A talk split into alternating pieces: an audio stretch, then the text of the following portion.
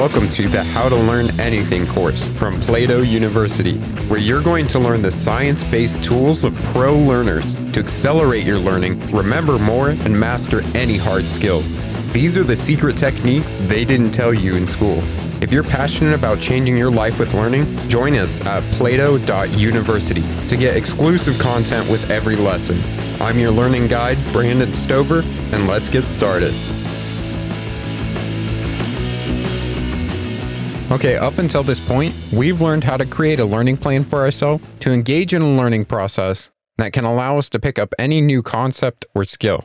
I then went through 18 techniques that you can use to execute that learning plan and go through the various stages of our learning cycle of exploring, engaging, and executing. But we have two more steps in our learning process to really get the most out of our learning. And those two steps are one, monitor and adjusting our learning, and two, reviewing the results of our learning plan. And today we're going to cover monitoring and adjusting our learning plan as we go through this learning process. As you're learning, you need to make sure that you take a step back regularly to assess how your learning is going. Assess whether you're actually progressing in your learning and whether you're using the best learning strategies. You might find that you need to adjust the way you're learning and that's perfectly okay. In fact, changing the practices when progress is slow or non existent is an important part of being a self directed learner. For example, if you realize that you're struggling to understand a difficult text, you might want to try studying another source, such as an explainer video on YouTube or an online course. Now, although we're covering this as the third step of our learning process, it's something that you'll actually engage with during the entire learning process. You'll most likely go through this several times on your way to mastering a difficult subject. Because as you start engaging with the learning process, you often have a better understanding of the task, and you may have learned some things that make you want to update your goals and, plan that you originally created. Based on that, you change the way you study, you may improve your understanding of the learning task, and make further changes to your goals and plans. And this practice is critically important. Becoming a more self directed learner can really pay off in the long run. One study found that training students to become self directed learners could move them from the 50th to the 75th percentile.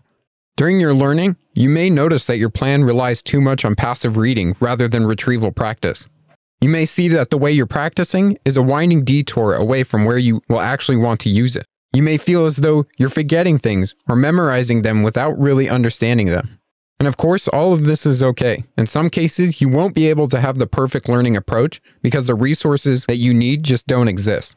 However, becoming sensitive to how the way you're learning isn't aligned with the principles that we've learned throughout this course is a good way to feel out changes you can make to improve it.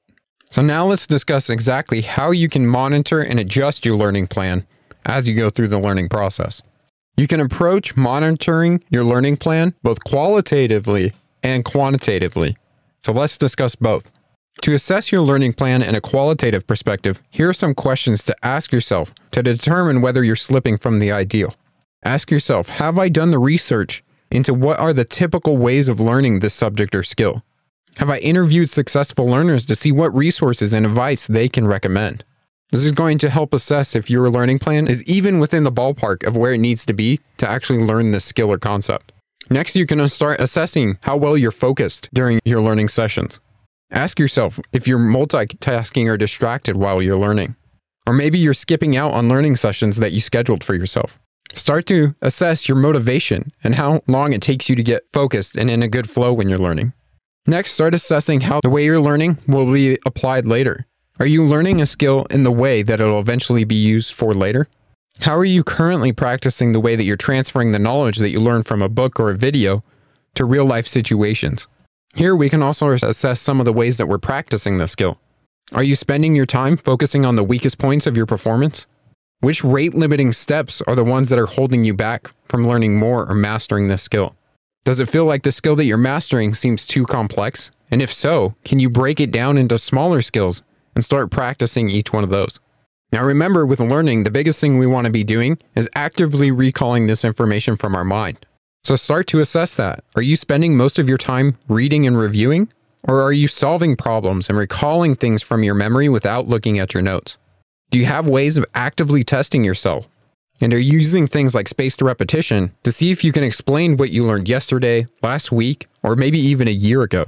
Now, as you engage in practice, are you getting the type of honest feedback about your performance early on? Are you trying to avoid criticism about your practice? Do you understand what you're learning well and what you're not? You can also look at how sticky this information is becoming. Are you exposing yourself to information in spaced repetition so that it'll stick longer? And are you focused on turning declarative or factual knowledge into procedures that'll help you retain the skills or knowledge that you're learning? Also, look at the resources and ways and techniques that you're learning. Are you getting stuck with your current resources and techniques? Do you need to branch out and try new approaches to reach your learning goal? How can you go beyond mastering just the basics and create a unique style to solve problems creatively and do things others haven't explored before?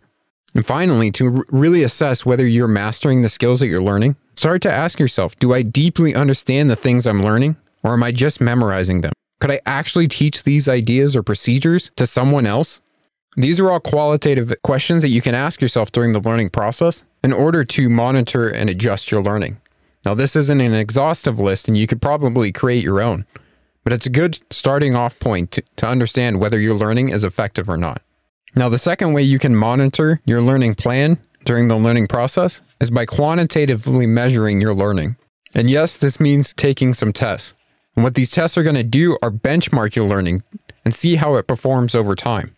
A way you can put this into practice is actually taking the test before you start learning anything to get a benchmark of your knowledge about the subject or skill before learning it. Then, as you go through the process of learning, regularly test yourself to see if you're actually improving on that learning. By doing this, you quantitatively see with an actual number whether you're improving at that skill. This will also have an additional benefit that we talked about earlier in this course with active recall. Because when you're being tested, you have to actively recall these things from your mind. You don't get to look at any notes or anything like that. So it's going to help embed this into your long term memory. So use these questions and repetitive benchmarking and testing to really assess whether your learning plan is actually helping you to learn the skill or concept that you want. If not, it's okay to change things up, switch out resources, switch out techniques, go back and interview people to figure out the best way to learn, and then create a new learning plan for yourself, continuing the process. Now, the activity today is to actually set up a system for yourself to be able to do this on a regular basis. I recommend doing something like a spreadsheet or using Airtable to set up a monitoring system for yourself. Create a way that you can go through the questions as a simple checklist and a place to record and graph your benchmarks from tests. This way, you can see a graph or curve over time to see if you're actually improving. Thank you for taking the How to Learn Anything course.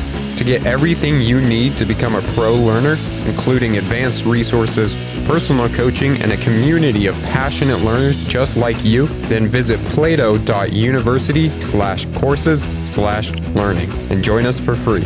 Again, that's plato.university slash courses slash learning. This course was produced by Plato University, where students turn passions into purpose and learn skills to change the world. Learn more at plato.university.